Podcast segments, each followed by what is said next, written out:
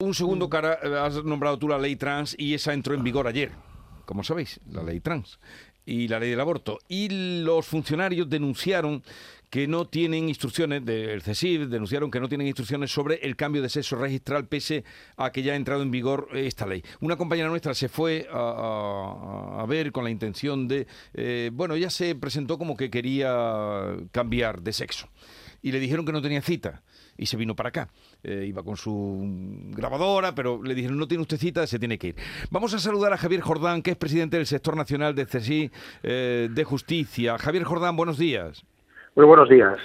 A ver, eh, ¿cómo transcurrió ayer el día en los registros?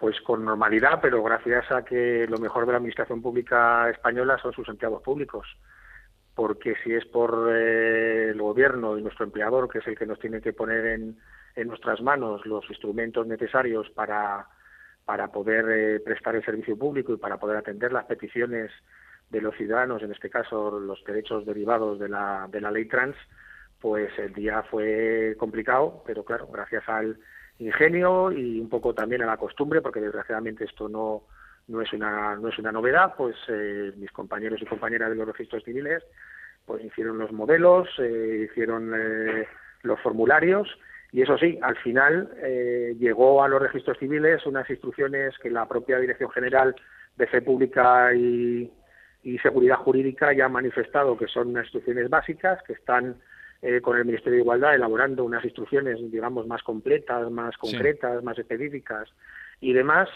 eh, pero claro, llegaron ayer por la mañana, se editaron a toda prisa, porque uno puede leer las propiedades del documento del PDF a última hora de la mañana del, del día que se publicó la ley y llegaron por la tarde a los registros civiles. Claro, así ya no, no, se puede funcionar. Las instrucciones llegaron por la tarde a los registros civiles. Sí, una vez que se elaboraron van por bloques porque como por cuestiones técnicas no se pueden enviar por correo a todos los registros civiles a la vez. Bueno, y ahora ante una persona, no sé, usted nos puede decir si el formulario es muy, eh, muy amplio, una persona que llegue joven o, mayor y diga yo quiero que me registren con un nombre de, hombre o mujer, contrario a, lo que hasta ahora ha sido, mm, ¿qué pasa?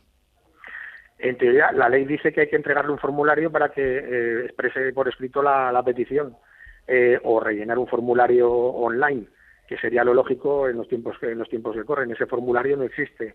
Lo más probable, eh, su compañera, eh, lo, he escuchado, hay registros civiles que tienen sistema de cita previa, con lo cual, como de lo que se trata es de instruir un expediente, eh, tendría que pedir esa cita previa, pero pongamos que ya tiene la cita previa o un registro civil que no tenga cita previa, que también los hay, el funcionario pues probablemente le recoja la declaración y ahí hay dos opciones. Si se estima que se puede continuar con el procedimiento a pesar de que no estén los modelos y las plantillas para poder continuar.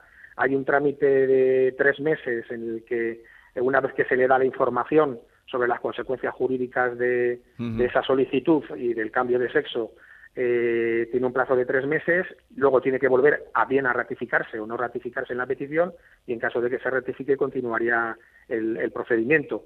Eh, también puede ocurrir que hay registros civiles donde igual se le, ha, se le ha recogido igualmente la petición, pero que están a la espera de que el Ministerio de Justicia integre en la aplicación eh, procesal eh, digital o en el programa informático eh, los modelos y las plantillas para poder tramitar el expediente.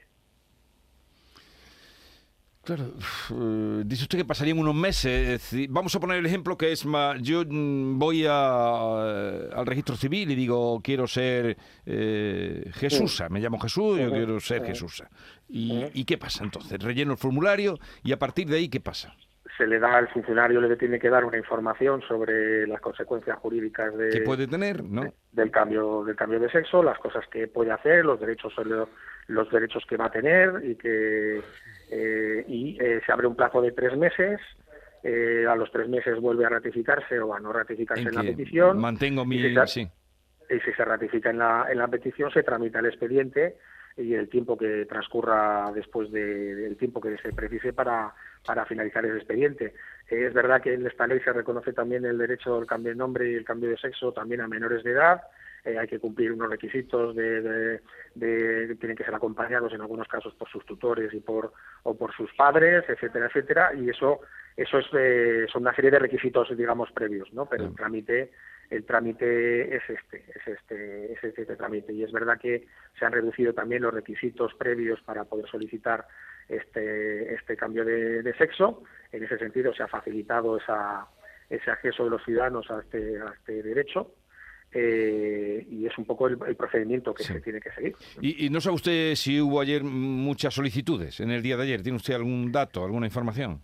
Lo que ha habido, lo que ha habido son eh, más peticiones de información, vía correo electrónico o, bien presencialmente en los registros civiles y que ha habido mm, bastantes eh, peticiones de información, más que solicitudes de, de, peticiones. No eh, estamos intentando recoger eh, hacer un muestreo eh, principalmente en capitales de provincia o en algunos registros grandes. No tenemos eh, datos suficientes para, para ello. Quien tendrá los datos probablemente, bueno, no, no lo sabemos porque si se está haciendo a mano difícilmente se pueden centralizar esos datos, salvo que en el Ministerio de Justicia se hayan adoptado medidas para recopilar esos datos.